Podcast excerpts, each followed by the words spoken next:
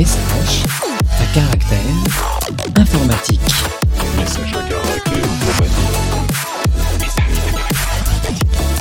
Bonjour, bienvenue dans ce nouvel épisode de Message à caractère informatique, épisode numéro 95. Nous sommes le 7 novembre 2023 et aujourd'hui je suis accompagné de gens merveilleux tels que Guillaume Assier. Qui es-tu Guillaume Assier? Et que fais-tu? Bonjour, je m'appelle Guillaume Assier et je suis Site Reliability Engineer chez Clever Cloud et je travaille notamment sur les load balancers. Magnifique. Et en parlant de load balancer, nous sommes également accompagnés de Éloi Démoli. Bonjour, je suis Eloi Demolis, je travaille à Clever Cloud et je travaille effectivement sur les load balancers de Clever Cloud, load balancer qui s'appelle Sozu. Je travaille également sur le FAS. Et nous sommes accompagnés, et non pas des moindres, par un autre Jean merveilleux, Sylvain Valaise. Et bonjour.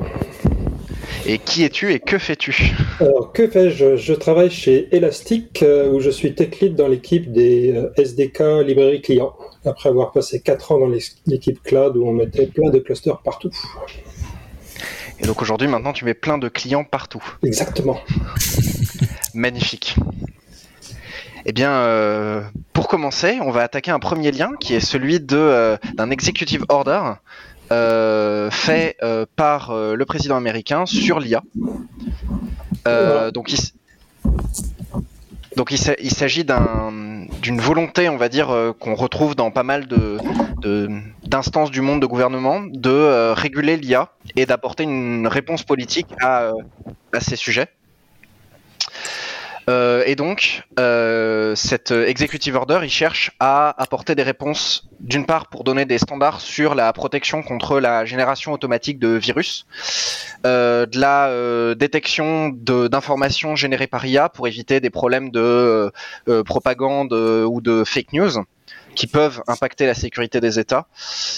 Essayer de donner un cadre légal pour l'utilisation de l'IA dans un dans l'armée, dans le, renseignement et euh, dans, des aspects régaliens de l'État.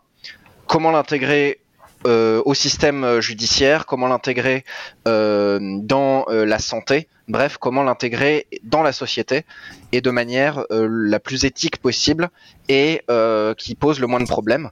Évidemment, l'intégrer également dans les, lieux de travail et permettre aux travailleurs de d'avoir une forme de capacité de négociation vis-à-vis de, euh, de, de, de l'impact de l'IA sur leur, euh, sur leur profession. Voilà. Est-ce que vous avez regardé déjà ce lien? Est-ce que vous, vous avez des choses à ajouter? Ouais, moi juste pour préciser pour notre auditoire, quand tu parles de, de, de virus, alors, on parle de virus biologique, c'est-à-dire Effectivement, c'est- oui, voilà, c'est pas c'est pas le virus informatique, ça c'est des petits trucs, c'est plutôt euh, l'utilisation des LLM cette fois-ci avec des, des séquences, euh, des systèmes de séquençage euh, type ADN et compagnie euh, pour créer de, de nouveaux virus euh, ex nihilo. Alors ce truc-là, euh, en fait, il y a une il y a une espèce de psychose en ce moment, euh, surtout aux États-Unis, sur le fait que l'IA en fait va va détruire l'humanité. Donc là, ils sont dans un délire un peu peu à la Skynet.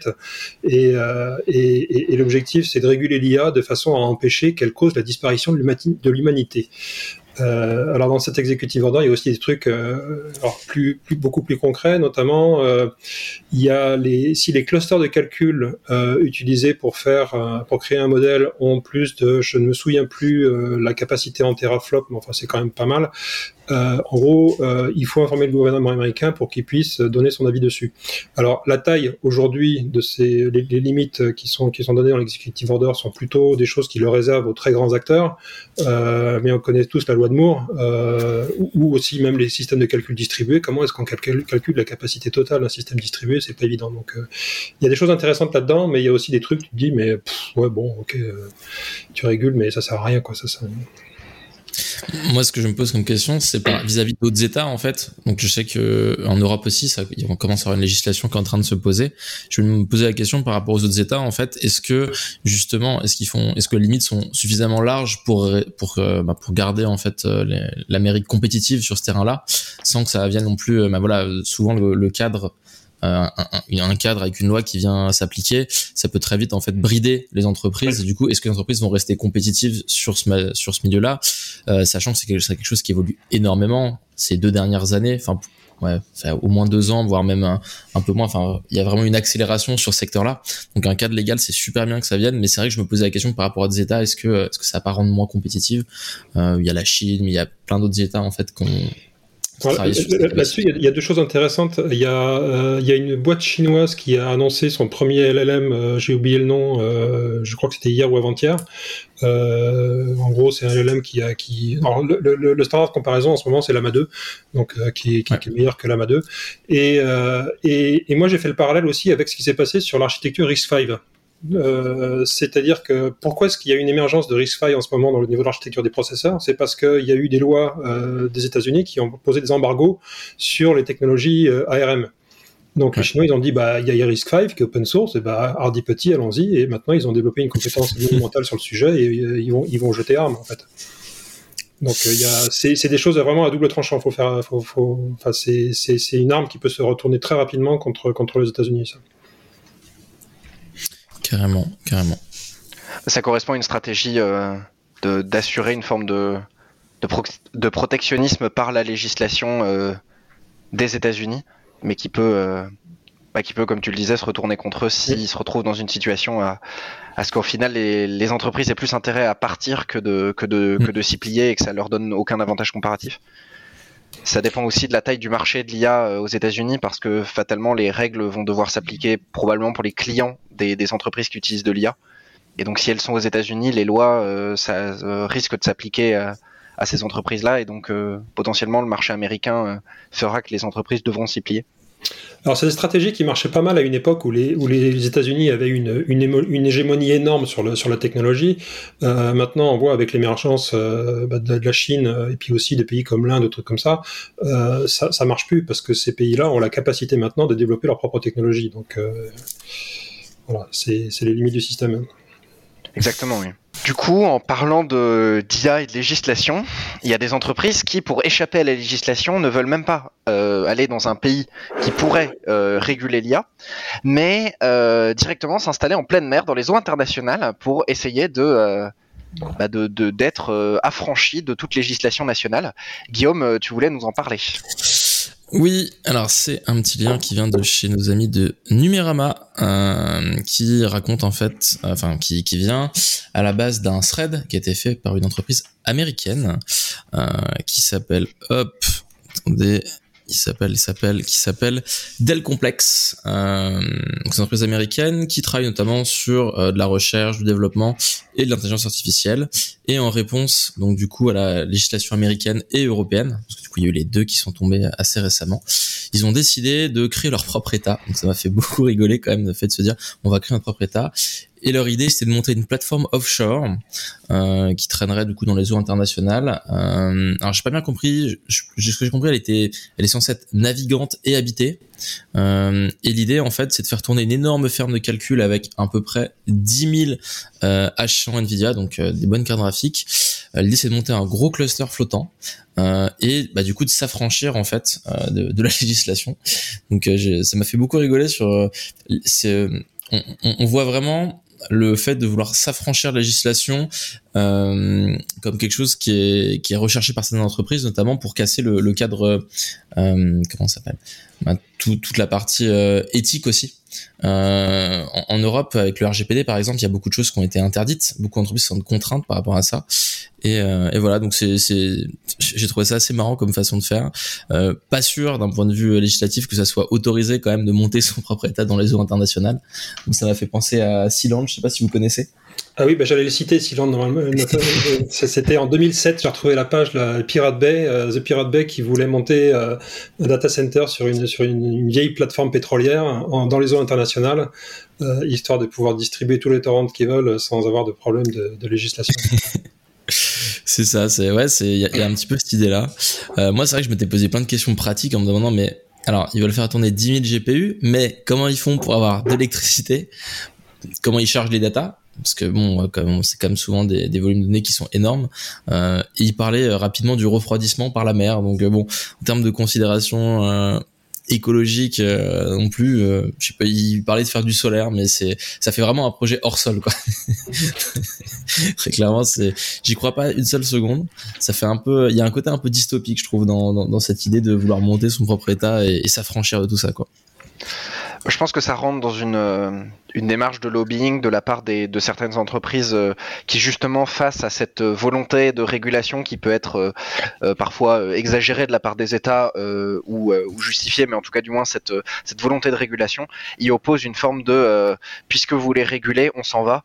Et, et d'essayer de faire pression justement pour bah, limiter l'impact de cette régulation sur l'activité commerciale de certaines entreprises et probablement que ça rentre euh, alors de manière probablement un peu exagérée mais qui crée un effet de, communication sur, euh, sur ce sujet-là et donc de, de, pouvoir mettre en avant probablement un agenda euh, qui, qui, demande plutôt une dérégulation et, et, de la liberté là-dessus. Est-ce que vous voyez quelque chose à ajouter sur, sur ces liens IA et, et euh, régulation autour de tout ça moi c'est plus euh, ouais non je sais pas c'est c'est ça, ça, me rappelle un petit peu euh, l'écosystème euh, crypto-monnaie qui commence notamment bah, en Amérique qui commence à fuir certains pays. Je crois que c'était Binance qui était qui avait qui était parti euh, je crois. Enfin voilà, donc euh, bon, c'est on, on, observe la même chose, mais dans plein de secteurs en fait. Donc c'est assez intéressant. Alors sur les crypto-monnaies, euh, moi je suis, je suis tombé récemment sur une boîte qui s'appelle monsterapi.ai. Alors parce que maintenant toutes les boîtes s'appellent AI forcément. Alors eux, ils font, ils proposent des services de, en gros du LLM as a service. Et ce qui est intéressant, c'est que dans le, dans le, ils ont un prix qui est, qui est assez ras des pâquerettes. Et ils disent que c'est parce qu'en gros, ils font de la sous-location des, des, des, des, des, GPU, des mineurs de Bitcoin pour qui c'est plus rentable pour faire du, du calcul de LLM. Mm. Donc euh, c'est intéressant de voir que finalement, bah, tout cet investissement qui a été fait côté Bitcoin, maintenant, les gens se disent, bah, qu'est-ce que je vais faire de ça? Et puis, euh, ah, il y a l'IA, c'est cool. Mm. À chaque fois, tenter de trouver une solution. C'est ça. Mais du coup, en parlant cher, hein, de, euh, de, GPU et de, et de calcul, euh, c'est euh, l'arrivée et c'est une présentation à propos de Web GPU qui est une technologie qui permet d'utiliser des GPU via une API en JavaScript dans le navigateur. Sylvain, tu voulais nous en parler Voilà, donc je vais vous en parler pour plusieurs raisons. Déjà parce que c'est euh, mon fiston, mon fils aîné, qui est à l'origine de WebGPU chez Google euh, et qui est le tech lead chez Google et euh, spec lead au W3C. Donc euh, dièse papa fier, hein, voilà. Donc c'est super content. Et euh, surtout, c'est un truc intéressant. En fait, l'idée, c'était de dire que WebGL qu'on avait avant euh, ne tirait pas parti, des cartes graphiques euh, modernes, à la fois en termes de capacité, puissance de calcul, etc. Et surtout, permettait pas de faire autre chose que du graphisme. Donc là, c'est l'idée, c'est de dire, on, amène dans le navigateur web toute la puissance des GPU euh, modernes, y compris pour faire du calcul, euh, mais avec une API unifiée qui, euh, qui, qui, fait l'abstraction des couches basses type Metal, Vulkan et compagnie, ou DirectX. Ça a été conçu d'abord pour le web, mais c'est utilisé aussi en tant que librairie standalone. Alors, euh, typiquement, deux exemples, c'est donc Chrome, petit à petit, vont remplacer les couches graphiques, graphiques basses de Chrome par la librairie WebGPU. Et euh, côté Rust, euh, la, de plus en plus, le système graphique euh, de base qu'utilisent toutes les applications qui font de l'IHM native en Rust, c'est une implémentation WebGPU en Rust, qui est celle de Mozilla en fait. Euh, donc c'est intéressant parce qu'on voit que finalement il y a, l'émergence d'une API graphique unifiée qui, euh, qui apporte un, une couche de compatibilité par rapport à tous les OS et toutes les cartes graphiques et, euh, qui devient utilisé non seulement sur le web mais aussi maintenant euh, sur les API natives. Alors sur le web c'est intéressant parce que euh, on a vu des gens qui, alors initialement quand ils l'avaient conçu c'était plutôt dans l'optique jeu 3D et compagnie, et maintenant on a vu des gens qui ont fait tourner la MA 2 dans le navigateur avec WebGPU. Donc, euh, donc c'est, quand même, c'est quand même pas rien. Euh, l'autre chose intéressante aussi, c'est que ça a été conçu aussi en relation avec euh, avec WebAssembly. Alors la connexion n'est pas encore complètement faite, mais euh, à terme, c'est pour pouvoir coder intégralement une application qui fait qui fait du GPU à fond la caisse directement en WebAssembly sans avoir à repasser par le JavaScript du navigateur. Donc là, il y a encore beaucoup de taf, hein, euh, notamment on voit des choses émergentes sur euh, le garbage collector en WebAssembly, etc. Mais, euh, mais, mais c'est des, des, objectifs à long terme. Et euh, donc là, l'idéo que j'ai lié, c'est un podcast où ils expliquent un petit peu que WebGPU est en train de, bah, de, de se répandre partout. Euh, chez Google, par exemple, ils, ont, ils sont en train de réécrire Google Earth avec WebGPU. ça va remplacer le système graphique sur Android à terme. Enfin voilà, c'est en, train de, en train de se répandre partout. Quoi. Ok. Ah, je pensais pas que c'était aussi répandu. Moi, je pensais que c'était vraiment juste pour la partie navigateur, mais au final, c'est vraiment un standard qui va être utilisé ouais. en dehors, en fait. Ouais, ouais, ouais. ouais. Et t'as pas mal d'applis natives, enfin, qui font du graphique natif en Rust, ouais. qui sont basés sur, euh, sur, euh, sur WebGPU. Okay. Du coup, c'est euh, la partie WebAssembly, ce serait une série d'appels euh, d'appels système en quelque sorte euh, vers des interfaces de GPU. Ce serait. Ouais, c'est ça, c'est ça. Ouais, ouais, on va pouvoir miner des, euh... des, bitcoins dans le. Alors, c'est le problème aussi, c'est que du coup, euh, le navigateur devient capable de miner du bitcoin maintenant, hein, de, façon, de façon un peu plus efficace que ce qu'on avait avant. Donc, euh... Parce que du coup, cette spécification intègre des gestions de, de droits d'accès de la même manière qu'on peut accès, demander l'accès à euh, une caméra, un micro, etc. Est-ce que la, la, carte graphique serait euh, concernée? Alors, c'est une très bonne question parce qu'effectivement, ça a été un énorme problème pour eux quand ils ont fait WebGPU parce que euh, classiquement, le WebGPU, c'est bah, open bar puisqu'on est sur une application native euh, et qu'on veut avoir un, un, un, maximum de performance. Donc là, il y a eu un, une tension, on va dire, entre la, la, nécessaire sécurisation du truc, le sandboxing, euh, et, et, et, le fait de pas trop pénaliser les perfs. Donc, donc je sais qu'il y a eu un gros gros travail sur, en gros, même carrément au niveau de la conception de l'API, de façon à ce qu'elle qu soit secure, mais sans avoir un, un coût euh, exorbitant en termes de performance pour sécuriser le truc. Euh, voilà. Donc euh, après, si on revient sur l'histoire des, des, des, mineurs de Bitcoin, à partir du moment où quelque chose peut charger du JavaScript dans ton navigateur web, bah, il peut aller utiliser la carte graphique. Hein, ça, la, le, le, le, la sécurité, en fait, c'est pour éviter d'aller déborder sur le reste du système depuis le navigateur à travers la carte GPU. Okay. Effectivement. C'est un secteur qui m'intéresse beaucoup. J'aime beaucoup la programmation graphique à mes heures perdues. Euh, J'ai pas encore eu trop l'occasion d'y regarder, mais est-ce qu'on assiste un petit peu à même genre d'évolution entre, d'un point de vue modernisation de l'API, entre OpenGL et Vulkan et euh, entre WebGL du coup et, WebGPU. Alors, WebGPU, en gros, si tu veux, la conception de cette API, elle a été faite en, définissant un, une espèce de, de, d'ensemble commun qui se base sur Metal côté macOS, Vulkan côté euh, Linux, Android, etc., et DirectX côté Microsoft. Donc, en gros, c'est une espèce d'unification de ces API euh, avec quelque chose qui est plus, euh, qui est plus, qui est plus simple au-dessus euh, et, qui, et qui fait l'abstraction. Alors, euh, comme il dit le fiston dans le podcast, là, il dit si tu prends Vulkan, en gros, tu as toutes les pièces détachées pour construire une Ferrari, mais après, c'est à toi de la construire, la Ferrari. Donc, euh, en gros, ils disent là, euh, ça sera peut-être pas une Ferrari, ça sera peut-être une, une, jolie Porsche, euh, mais au moins, tu, tu l'as sur étagère. Quoi, tu vois, ça c'est. D'accord, très bien, je vois. Est-ce que dans ce contexte-là, on pourrait imaginer, euh, on a souvent des, des problématiques de, de support d'applications qui vont être des clients lourds utilisant un GPU sur euh, Windows par exemple, qui sont pas compatibles Mac et Linux parce que justement c'est des API différentes en termes de, de, de cartes graphiques. Oui. Est-ce que c'est des, on, on, voit un mouvement, euh, est-ce que est-ce qu'on voit un mouvement arriver vers justement l'utilisation de WebGPU hors du hors du navigateur euh, dans Wasm, mais dans un dans une volonté d'unification des, euh, des API graphiques euh, entre les différents composants.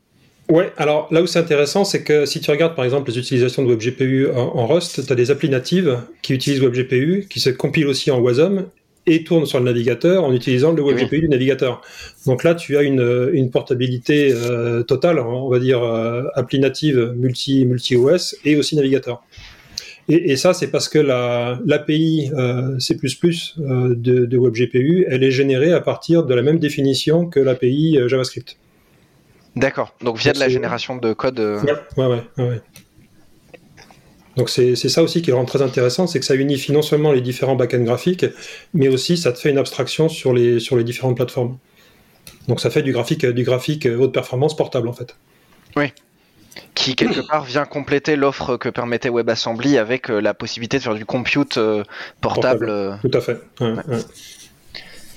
Ce qui du coup permet d'avancer vers, euh, vers le projet de, de Watt et de, de, faire tourner du, du JavaScript dans le kernel.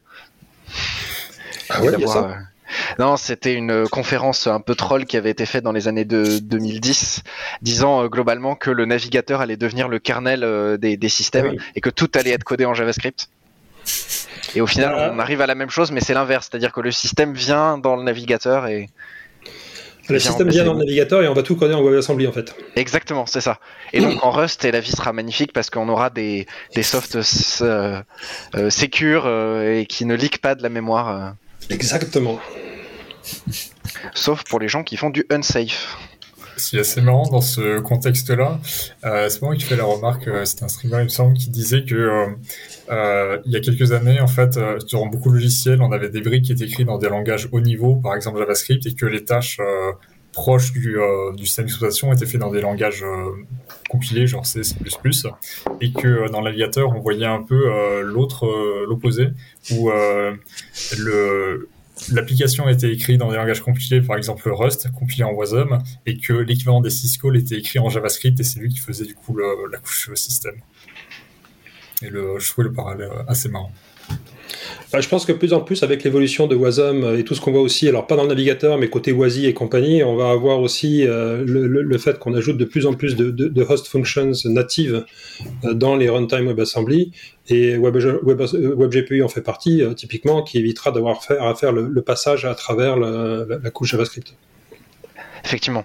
Ce qui va potentiellement permettre d'amener finalement un nouveau standard par rapport à POSIX sur des appels système et, et sur sur une interface euh, peut-être mieux définie d'ailleurs avec euh, avec un composant en dessous qui pourrait être aussi bien un navigateur qu'autre chose et donc améliorer la portabilité énormément. C'est un petit peu, c'est dommage, je ne l'ai pas mis dans les liens, mais c'est un petit peu ce qu'essaye de proposer euh, Wasmer avec Wasix, qui est une extension du coup de Wasi avec le portage de certains du coup OSCOL qui sont pas encore standards, notamment les OSCOL de réseau qui n'existent pas encore dans, dans Wasi et qui permet de compiler euh, dans Wasm la plupart des, euh, binaires euh, qu'on peut faire tourner sur Linux actuellement. Il y, a eu pas mal de controverses autour de Wasix parce que ils, ouvrent des API type spawner des, sous-process et trucs comme ça, et, et, donc en gros les gens se disent attention là, on est en train de casser le sandboxing de, de, Wasm, donc il faudra que les, les runtime ils soient bien blindés euh, au, niveau des permissions sur, sur ces API-là, en fait. Hein, ouais, c'est un peu le problème. En parlant justement de, blindage et de, protection contre, euh, contre des attaques ou, ou, du développement de logiciels, euh, c'est Guillaume qui va vous parler de l'histoire d'un alternant qui bosse chez Orange Cyberdéfense en journée et qui, à l'instar de Bruce Wayne et Batman, le soir développe des malwares. C'est ça. Alors c'est un petit lien qui vient de chez ZDNet. Alors euh, moi j'ai trouvé que c'était une histoire qui était assez intéressante parce que bah, c'est pas tous les jours en fait qu'on a des histoires de, pirates français qui font des bêtises et qui se font attraper par la justice. Euh, voilà, donc en fait c'est l'histoire d'un jeune informaticien euh, qui habitait dans l'ouest de la France. Étonnamment, il y a beaucoup d'entreprises qui font de la cyber euh, dans l'ouest, notamment sur Rennes. Euh, je sais qu'Orange Cyberdéfense est là-bas, mais pas que. Il y a plein de boîtes de, il y a vraiment un cœur cyber en fait à Rennes et euh, bah, il s'est fait choper le gars avait 23 ans et vient d'être condamné à 4 ans de prison euh, qu'est-ce qu'il a fait? Qu'est-ce qu'il a fait? Euh, bah En fait, la nuit, il s'est amusé euh, avec ses superbes compétences en cyber en cybersécurité à développer des logiciels malveillants, euh, notamment euh, comment s'appelle? Notamment des outils qui permettent de déployer des virus. Donc souvent, c'est ce qu'on va appeler des packers, par exemple. Donc l'idée, ça va être de dire voilà, j'ai une charge malveillante, comment je fais pour l'apporter sur le système euh, et euh, comment faire pour bah, ne pas être ne pas être détecté en fait par des antivirus. Donc avec plein de techniques, notamment du process following, des choses comme ça un petit peu enfin un, petit peu sournoise en fait pour pour pour masquer ses traces. Et en fait bah, il commercialisait littéralement euh, ses outils sur internet et il s'est fait cueillir par la justice. Euh, voilà et ça faisait un an en fait qu'il attendait de qu'il attendait d'être d'être jugé. Puis il a eu aussi une, grosse amende avec, je crois, c'était 40 000 ou 50 000 euros d'amende. Donc voilà, donc euh, ils sont essayés de le, de le refroidir un petit peu. Euh, il faisait du C, du, du C++ et du C Sharp. Donc ça cible particulièrement Windows hein, souvent. Et ce qui est intéressant de voir aussi là-dedans, c'est qu'en fait c'est vraiment un écosystème. Souvent les gens oublient que euh, la cybersécurité c'est pas juste un gars dans son garage qui attaque. Euh, il y a tout un écosystème avec des forums pirates, des gens qui vont revendre des outils Donc euh, voilà, euh, euh, ça ça marche pas avec un seul acteur quand, quand on prépare une attaque.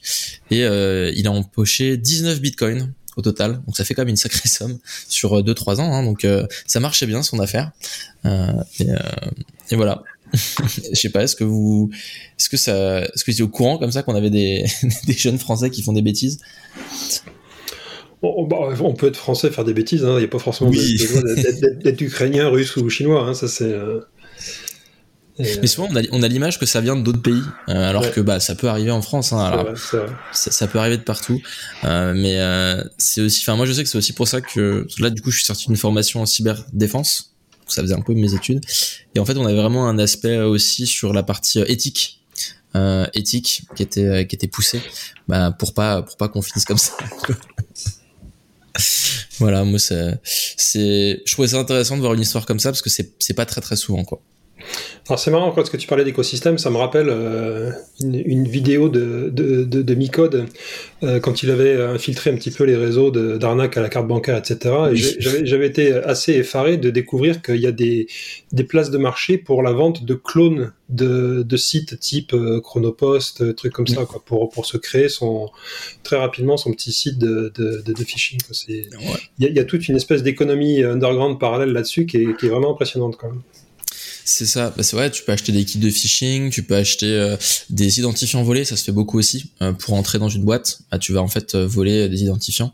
Euh, Uber, c'est ce qui s'était passé. C'était un prestataire qui avait été, euh, c'était à à peu près un an je crois, il s'était fait pirater parce qu'un prestataire en fait s'était fait voler ses codes avec un malware et ça avait été revendu, donc euh, c'est passé par euh, deux trois acteurs.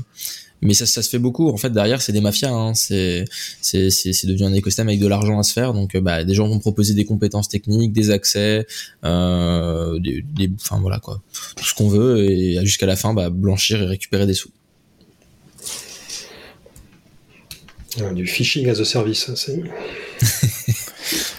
c'est, moi, je, avant de me pencher dedans, je pensais que c'était vraiment quelque chose euh, avec, euh, oui, j'imaginais vraiment le pirate dans son garage, quoi. Mais c'est, vraiment devenu, enfin, c'est, professionnalisé, quoi, comme secteur.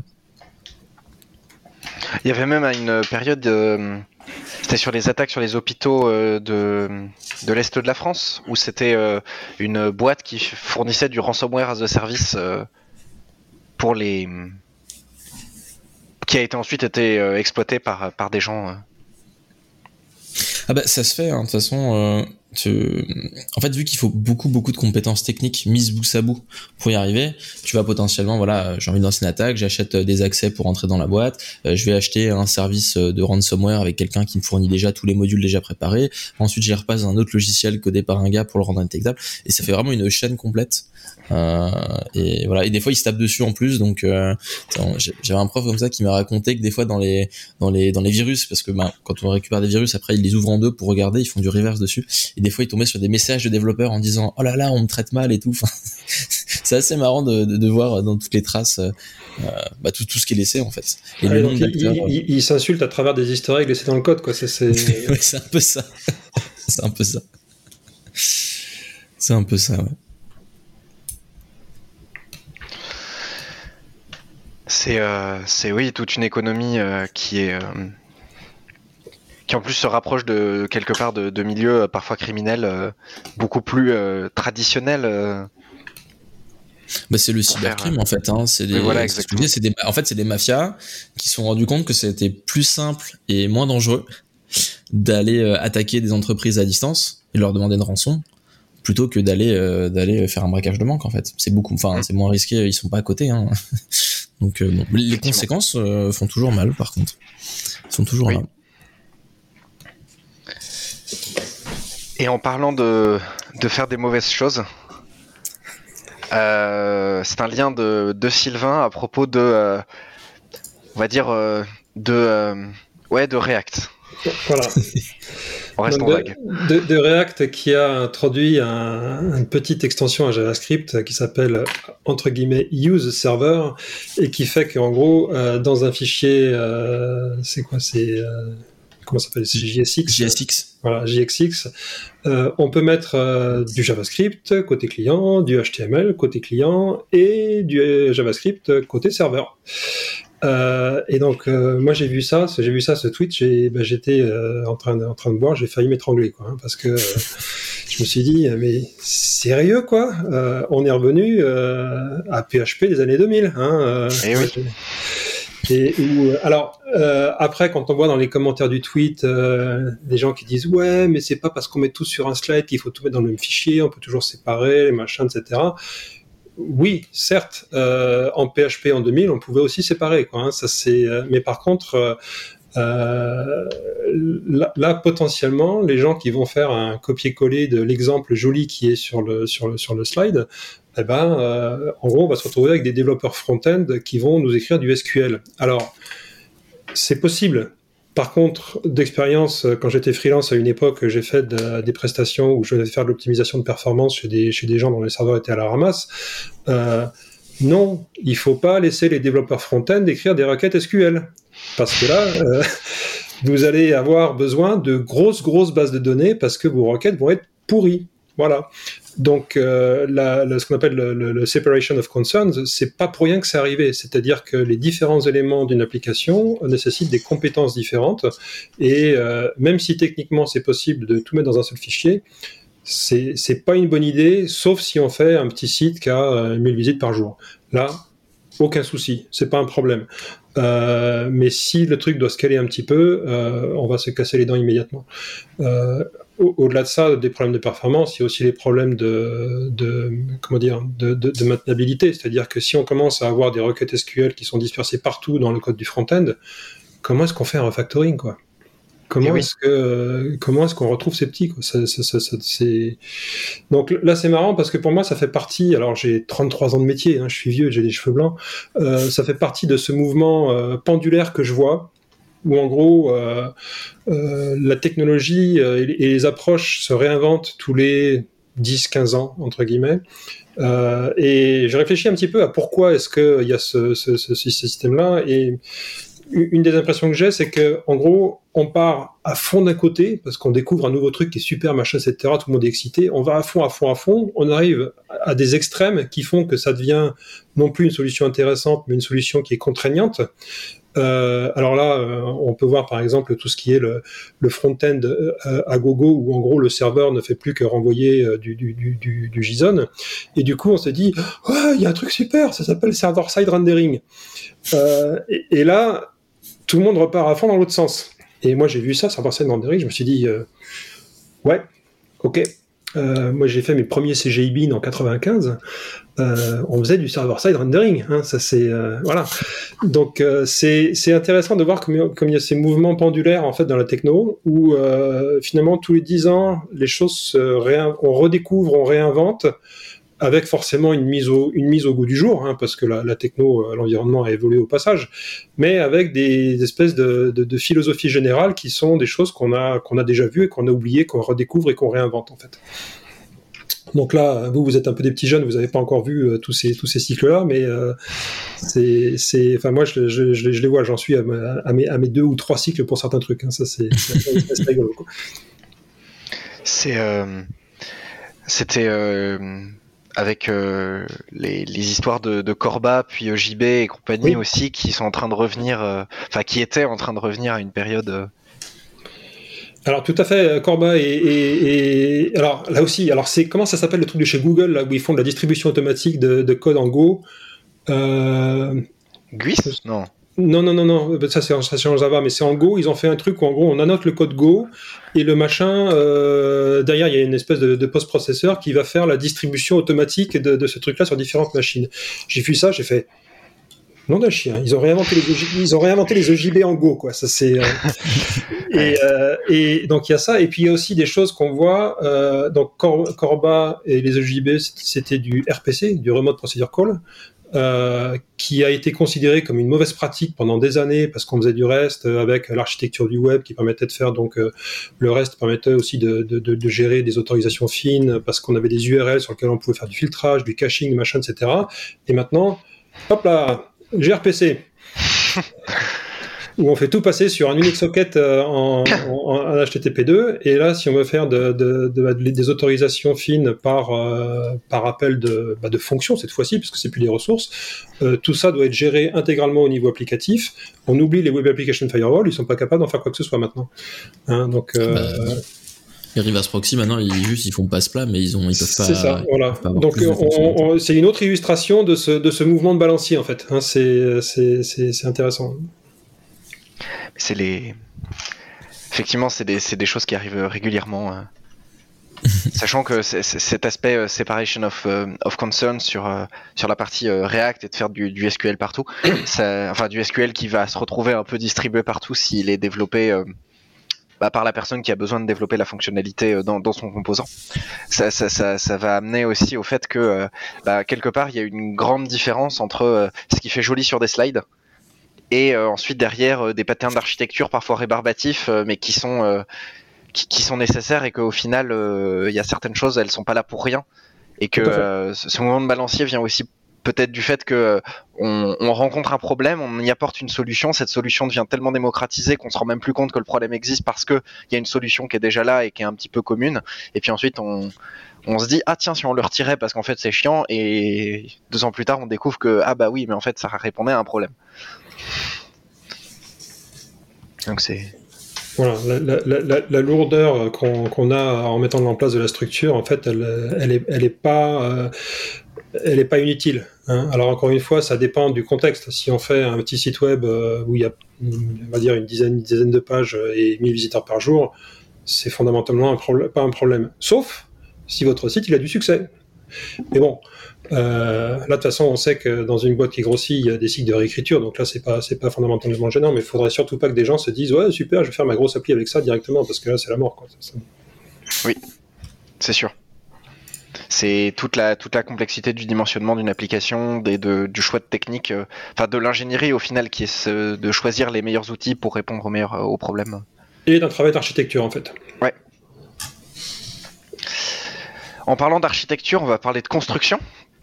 Et, euh, et en particulier la construction de, euh, euh, de modèles de, de- d'entraînement, euh, enfin de, de modèles en LLM. Et donc, c'est Sylvain qui va nous parler de ChatGPT Builder. Alors déjà, chapeau pour la transition, c'est magnifique. Des années de travail. Voilà. Euh, ChatGPT Builder, là, c'est, euh, il y a une conférence autour de ChatGPT euh, qui a eu lieu en ce moment ou hier, je sais plus, et, donc il y a Sam, Alt- Sam Altman, le, le patron de OpenAI, qui a fait une présentation sur un nouveau produit qui sort qui s'appelle ChatGPT Builder, où en gros, euh, ils, ils offrent la possibilité à tout un chacun de se faire un ChatGPT euh, custom. Euh, sur des thématiques euh, bah, spécifiques que l'utilisateur choisit. Alors, euh, on a mis dans le lien une petite, euh, une petite vidéo de 4 minutes euh, qui, où il fait une démo où en gros il construit un chat GPT qui va donner des conseils aux start Donc Sam Altman, il vient du, du, Y Combinator, donc il a beaucoup accompagné des startups et trucs comme ça. Euh, et la façon dont il le fait est intéressante parce que ça laisse poindre un petit peu ce qui doit se passer en dessous. C'est-à-dire que il commence par placer un contexte, il dit voilà, je veux faire un, un chat GPT qui va être euh, euh, qui va être dédié au mentoring de, de, créateurs de startups et je te donne des informations et hop, il lui upload un fichier qui est en gros une keynote qu'il avait donnée sur à destination des entrepreneurs sur les choses à faire et à pas faire, etc. Euh, et ensuite, paf, le machin dit ok, euh, je suis prêt. Il lui même crée, lui propose même un, nom euh, pour son, son, moteur. Il s'appelle Startup Mentor ou un truc comme ça, et même un logo. Bon. Ça va jusqu'au bout, quoi. C'est, il Ouais, ça profite fait- de ouais, toutes les carrément, API, quoi. tous les Après, produits qui sont voilà. faits. C'est ça. Après, tu, tu cliques sur un bouton, ça te fait une URL custom terminée, quoi. hein, et tu peux, tu peux le vendre. Euh, la, la chose intéressante, si on creuse un petit peu ce qu'il doit y avoir là-dessous, c'est qu'on voit qu'il commence en fait par créer un prompt système. Hein, euh, il place un contexte en disant je veux créer un chat GPT pour, euh, pour, euh, pour faire du mentoring de startup. Et ensuite, le document qu'il upload, bah, c'est une base de connaissances. Donc finalement, c'est la combinaison d'un prompt système avec du, du RAG, donc Retrieval Augmented Generation, où en gros, les questions, les questions que pose un utilisateur vont d'abord aller taper dans une base de connaissances euh, avec, euh, avec la recherche sémantique type indexation vectorielle, et ensuite repasser dans le LLM pour la mise en forme du résultat. Donc, euh, moi qui bosse chez Elastic, c'est des problématiques qu'on a chez nous. Hein. Elasticsearch, maintenant, euh, il, fait de la, recherche vectorielle. Euh, on a les moteurs d'analyse sémantique intégrés, etc. Et on travaille justement sur du RAG en intégrant des LLM tiers. et là, ce qui est intéressant, c'est que finalement, ce toute cette partie-là est complètement abstraite. C'est-à-dire qu'on oublie les langchains, les machins, etc. Euh, maintenant, le grand public dit, bah tiens, euh, fais-moi un truc qui fait euh, papa-maman, je te file de la doc qui va servir de, référence, et hardy petit, ensuite on l'a sur le web et on peut commencer à le monétiser. Donc, qu'est-ce que ça va faire derrière? Est-ce que ça va faire de la merde? Est-ce que ça va faire un truc intéressant Je pense qu'il y aura des deux en fait. Hein. ça, c'est... Ah bah ça, va ouvrir beaucoup de choses et, porter les, problèmes que ça peut avoir. Euh. Typiquement, c'était Steve Morin qui avait développé euh, euh, les JGPT, qui donnait des conseils juridiques. Et ce genre de modèle qui était basé sur un prompt, si, ma mémoire est bonne, c'est des choses qui, d'une certaine manière, sont on va dire que ce genre de choses, c'est les prémices de ce qui est aujourd'hui ce, genre de modèle.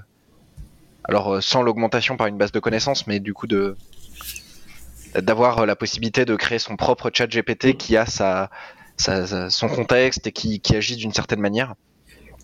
après, ça peut, ça, peut avoir des usages très intéressants sur euh, de l'accompagnement. Typiquement, euh, un, exemple que, je vois immédiatement, c'est l'accompagnement des personnes qui sont déconnectées des services publics pour l'accession aux services publics, de ben, d'avoir un espèce de conseiller pour l'emploi virtuel ou, ou, ce genre de choses, même si c'est c'est vachement déshumanisant. Hein. ah oui, oui, mais c'est dans le sens des, des gens qui seraient euh, éloignés de tout, euh, qui, qui habiteraient euh, sur, sur, une île quelque part, qui habiteraient dans la campagne loin, qui n'auraient pas de véhicule, qui seraient bah, déconnectés, on va dire, de, de l'accès aux services publics physiques pourrait pourrait avoir un, un, assistant potentiellement même personnalisé pour pour leurs besoins et, et après ça peut être aussi d'autres d'autres cas d'usage mais mais potentiellement le côté personnalisation qui pourrait arriver ensuite euh, d'avoir euh, bah, au-delà d'avoir un, chat GPT euh, on va dire vendable sur le web un peu générique, bah, potentiellement même d'aller plus loin et d'avoir une version personnalisée par par client, par utilisateur du système, ben, utilisateur ou utilisatrice d'ailleurs, du, du, système. Alors là, je suis, je suis, convaincu de ce que tu dis, l'utilité de, de, de, moteurs spécialisés. Par contre, là où j'ai plus un petit doute, c'est sur euh, ce qui va sortir avec cet outil, en fait, qui est vraiment un, un, un clicodrome extrêmement accessible. Euh, Est-ce que, euh, comment dire, quelle va être la qualité des, des, choses qui vont être construites autour de ça? Oui. Associé à ça, je pense qu'aussi, il y a potentiellement un problème de propriété intellectuelle, c'est-à-dire qu'en gros, j'ai dit, il a uploadé un discours qui, qui, constitue la base de connaissances. Il y a eu, il y a eu des, des, des discussions et des, des, polémiques sur les, les, données qui ont servi à entraîner les, les grands LLM qu'on connaît.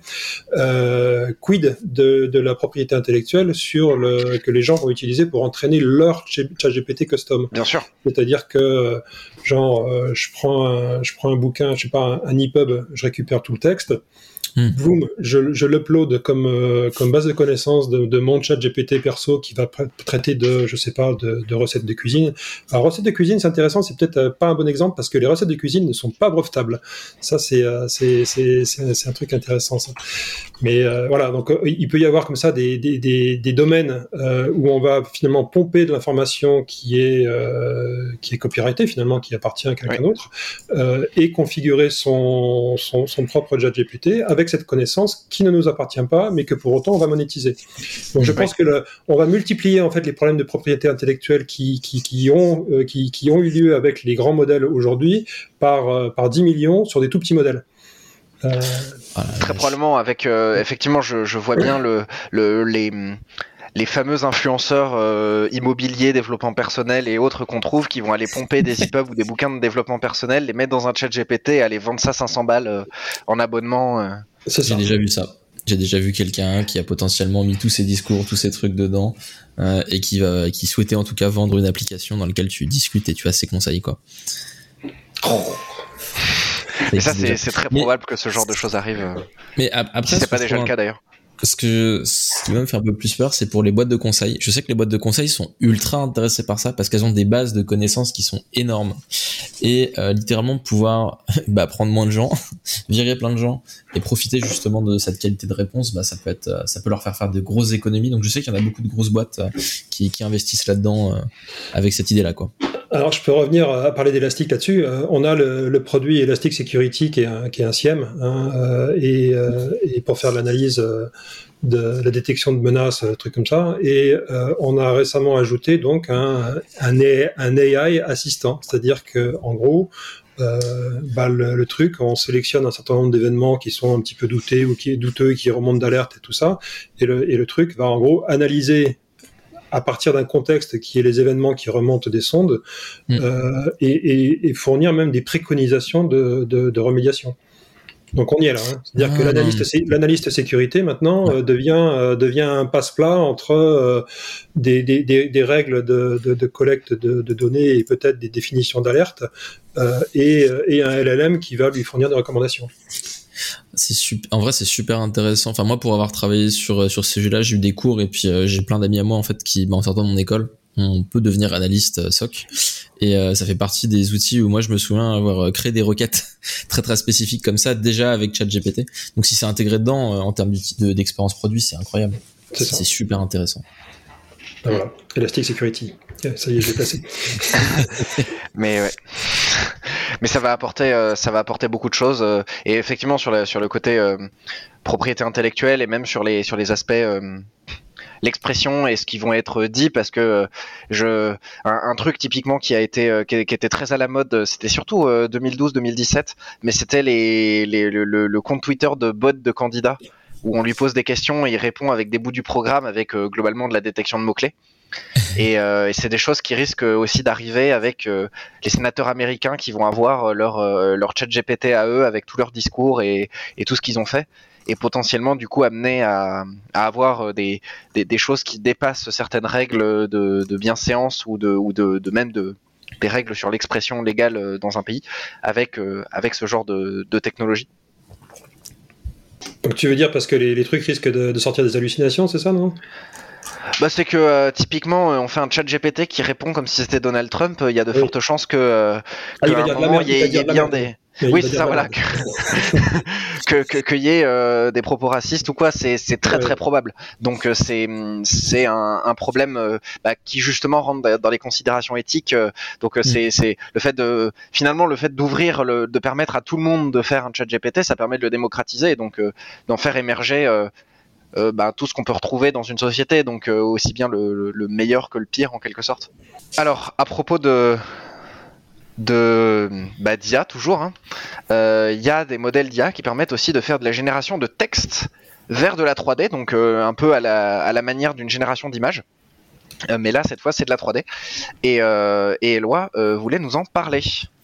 oui, c'est ça. C'est c'est marrant parce que DALI 1 est sorti, donc premier modèle qui générait des images, il est sorti, je crois, en janvier 2021, euh, donc ça commence à remonter. Ça a été démocratisé à partir de DALI 2, euh, ça fait plus d'un an, mais euh, effectivement, c'est généré essentiellement des, images en, 2D. c'est parce que du coup, on a deux nouveaux types de de d'IA générative, les, les LLM qui sont basés sur les transformers et actuellement les IA qui génèrent des images qui elles sont plutôt basées sur des approches de diffusion. Euh, et euh, le, lien que je vous ai donné, c'est sur un nouveau modèle euh, qui s'appelle Magic 3D, effectivement, qui fait du texte vers la 3D, donc qui génère effectivement, alors ça génère un champ et on peut en extraire des modèles qui peuvent être réexportés. Et c'est un modèle qui se base sur les avancées qui avaient été faites avec Fusion 3D, le premier modèle qui faisait de la 3D. et celui-ci est, je crois, il a une 8 fois plus il est deux fois plus rapide et il a une euh, résolution qui est huit fois supérieure. Euh, le problème de la résolution en 3D est d'autant est beaucoup plus dur en fait à, gérer qu'en 2D, vu qu'on a beaucoup plus de, euh, de, points du coup à, à générer. Et c'est intéressant de voir que la, la recherche continue dans, dans ce secteur-là. C'est encore loin d'être démocratisé. Je pense que tout le monde a déjà vu des, des images générées par des actionnaires des images en 2D. En 3D, beaucoup moins souvent c'est pas très. Moi j'ai vu les démos, elles avaient ça avait l'air très très moche. Donc là, là, on va enfin avoir des, jolis, euh, des jolis modèles 3D, si je comprends bien. Alors c'est encore rudimentaire, on va dire. Euh, la résolution est pas folle et euh, il y a encore pas mal d'artefacts qui sont liés à la façon dont c'est généré. D'ailleurs, si je dis pas de bêtises, Magic 3D utilise encore, c'est pas du tout utilisé de la même façon, mais c'est quand même une approche par diffusion. Donc un peu comme Stable Diffusion ou comment il s'appelle euh, euh, Midjourney. Euh, c'est juste pas utilisé euh, de la même façon, mais la technologie est similaire. Ah, et puis sur le site, il y a des petites démos qui tournent on peut, avec le petit slider, on peut voir. ça. Ah, c'est marrant. C'est mignon. On est encore loin de l'expressivité de l'expressivité de, des modèles qu'on peut voir euh, en 2D, mais, euh, mais c'est marrant Mm. de voir que ça avance de ce côté-là aussi. Effectivement, mais c'est là où on voit que euh, finalement, euh, au-delà du texte, au-delà de, ah, surtout du texte et de la génération de code, etc. La génération d'images, c'est aussi euh, un vrai sujet. Je sais qu'il y a, des entreprises beaucoup dans le, dans, pas forcément nécessairement dans la défense, mais liées à l'aviation ou dans, dans de l'ingénierie plus industrielle, qui ont des gros projets de recherche là-dessus parce que c'est un moyen de, bah, rationaliser beaucoup de choses euh, vis-à-vis de euh, créer des modèles, euh, des modèles d'avions, des modèles de, choses comme ça pour potentiellement itérer beaucoup plus rapidement sur des, simulations en ayant des modèles 3D euh, qui soient générés à partir de règles. Ça peut être intéressant. Et comme ça, tu génères tout, un ensemble de variations et, et tu les testes les unes après les autres pour. euh, finalement, c'est de la, de la- de la recherche par descente de gradient, mais à l'échelle de l'avion, en fait. C'est C'est ça, exactement. C'est ça, exactement. Sur, sur des modèles de simulation. euh, J'avais vu, c'était. euh, alors, faut que je le retrouve, je le mettrai dans les notes de la, de la, de la vidéo, mais c'est. euh, c'était de la simulation d'écoulement d'ailes d'avion, et du coup, ils testaient des profils d'ailes différents. Euh, je pense que ça doit être Airbus qui fait ça, euh, où ils testaient euh, des, profils d'écoulement d'air en fonction de, de modèles 3D d'ailes d'avion qui étaient générés à coup d'IA. Et enfin, à propos de, de 3D et de, texture, il y a, Cette tentative de transition a échoué. On, va, on va refaire. À propos de euh, produire des images à partir euh, de, choses, voilà, euh, Sylvain voulait nous parler d'une d'un petit projet à lui vis-à-vis de son jardin. Alors, c'est pas de la production d'images, parce que c'est des vraies images, hein. c'est pas de la génération, ça serait trop rigolo. Non, ça, c'est euh, nos, amis ici présents, en fait, qui m'en ont parlé, alors que j'y pensais pas du tout. Euh, apparemment, c'est célèbre maintenant sur, euh, sur, sur, sur le web. Les sangliers de Péchabou. Donc, moi, j'habite dans un village à côté de Toulouse qui s'appelle Péchabou, et euh, on a un problème de sangliers. Euh, toutes les rues sont, les, bordures, etc., sont défoncées par les sangliers. Euh, les clôtures des jardins sont cassées par les sangliers. Et ce qui est assez terrible, c'est qu'on voit même apparaître des sentiers à travers les jardins qui sont les lieux de passage des sangliers. Ah oui. Ils, en arrivent à tracer des sentiers. C'est quand même assez incroyable. Et évidemment, euh, bah, ils font des trous dans les jardins. Là, j'ai rebouché encore. euh, et Aujourd'hui, il y a un trou. euh, il y avait un bon un, un trou de 20 cm. parce que et je l'ai je l'ai chopé sur la caméra, le sanglier. Hein, on le voit, il passe, il fait sniff sniff, trouve trouve trouve. Hop, ça fait un trou de 20 cm dans la pelouse, quoi. Euh, voilà. Donc. Euh, Qu'est-ce que je peux vous dire là-dessus? Alors, c'est le hashtag euh, dièse sanglicam euh, sur Twitter. Euh, on rigole avec les, collègues du coin qui, qui ont aussi des problèmes de sangliers. Euh, et, euh, et du coup, bah, on développe des stratégies pour essayer de s'en protéger. Alors, premier truc, c'est que autour du potager, déjà, j'ai foutu une clôture électrique. Euh, parce que un potager avec des plates-bandes bien travaillées, etc., c'est génial pour les sangliers, ils adorent ça. Donc déjà, ils viennent tout bouffer, et ensuite, comme la terre est meuble, ils se roulent dedans. Donc là, c'est c'est la catastrophe. Donc on a mis une clôture électrique autour du autour du potager. J'ai pas pu la mettre autour du jardin parce qu'il y a pas mal de talus de végétation, ça marchait pas. Et donc là, je suis en train de réfléchir à un autre système. Euh, comme c'est pas la peine de renforcer les clôtures, à moins de tout bétonner, c'est pas la peine, ils passeront quoi. Euh, ils cassent les clôtures. Euh, donc je me suis dit, je vais plutôt peut-être plutôt essayer de les effaroucher en fait, c'est-à-dire qu'ils aient plus envie de venir. Et donc là, bah, le geek sort et je suis en train de bricoler ça là, vous voyez, ça c'est un détecteur de mouvement que j'ai acheté euh, 10 euros à l'euro Merlin, je l'ai dépioté et je suis en train de, alors c'est- cet après-midi que j'ai commencé à planter les microcontrôleurs là sur une une breadboard pour pour brancher bah, le détecteur de mouvement avec euh, avec quelque chose qui l'idée c'est de dire on va leur faire mettre des flashs type euh, lumière de voiture de police dans la gueule euh, associé à du so- associé à du son mais du son qui doit changer parce que c'est des animaux qui sont intelligents les sangliers. Hein, donc si on leur passe toujours le même son, ils vont apprendre. Donc en gros l'idée c'est d'avoir un petit microcontrôleur qui a une petite banque de sons, genre des humains qui parlent, bruit de marche dans les feuilles, des trucs comme ça quoi, avec deux trois haut-parleurs qui soient à des endroits différents. Et quand on détecte le mouvement, je te crache des flashs dans la tronche euh, et puis je fais du bruit qui va te faire peur. Donc c'est euh, c'est mon petit projet du moment. Ça, euh, on va voir si c'est efficace ou pas, mais euh, l'idée c'est de dire on va faire des des, effaroucheurs. Comme ça, les sangliers resteront chez les voisins. Voilà, Ça veut dire une boîte de nuit, en fait, chez toi. c'est ça, voilà. Et après, je monte, je monte une start-up où je vends des effaroucheurs à sangliers et, et, et, puis, Exactement. et je, et je deviens riche et, et voilà. T'as Et tu oublié utilises de l'IA pour générer les sons. le euh, son. Bah voilà. Voilà, c'est ça, Et là, là t'es hype, là, t'as tout.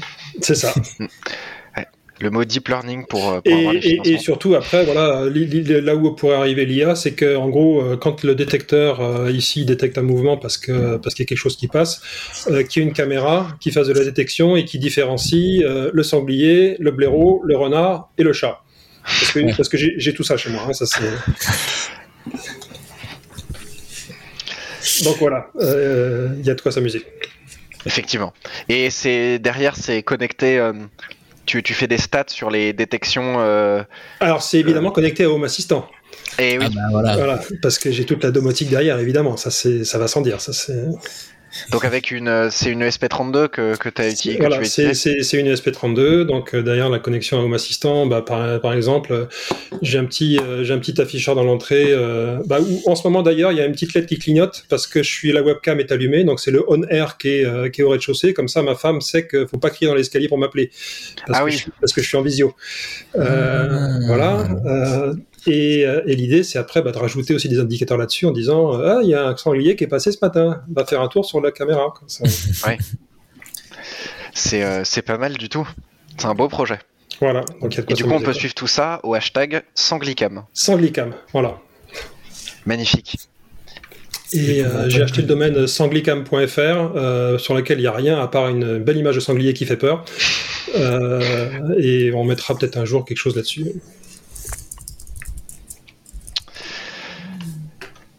Eh bien- Comment, comment marier euh, geekitude et campagne, quoi. Ça, c'est... Et sanglier.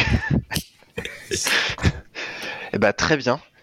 Et, euh, et du coup, maintenant, on va pouvoir passer à euh, la, la partie musicale de cet épisode. Je vais utiliser le, le dé qui sert à, à chiffrer les user stories. Euh, et euh, pour, euh, bah, pour déterminer avec une main innocente euh, la personne qui passera de la musique. Et cette personne en question, c'est Eloi, puisque c'est le, le score c'est 8, hein, je, je vous montre l'innocence ici. Et, euh, et donc c'est Eloi qui a été sélectionné. Euh, et donc, Eloi, est-ce que tu peux nous parler un petit peu de la musique que, que tu nous proposes euh, ici? Euh, oui, bien sûr. Donc, je vous propose euh, la musique, c'est Oogie Boogie Song, euh, qui a été faite par euh, Voiceplay avec euh, comme chanteur euh, phare Jeff Castellucci, qui a une très belle voix, je trouve, et qui montre dans, ce- dans cette musique-là la range vocale euh, qu'il peut avoir. Et c'est un peu dans le thème puisque c'est une musique d'Halloween et Halloween c'était il y a pas très longtemps. Parfait. Eh ben, euh, merci beaucoup à tous euh, d'avoir participé à cet épisode. Et, euh, et pour euh, les gens qui nous regardent, euh, n'hésitez pas à suivre le podcast sur toutes les bonnes crèmeries. Et sur YouTube, abonnez-vous, mettez un like, etc. Vous connaissez. La cloche. La cloche. Eh oui, la cloche. Très très important la cloche.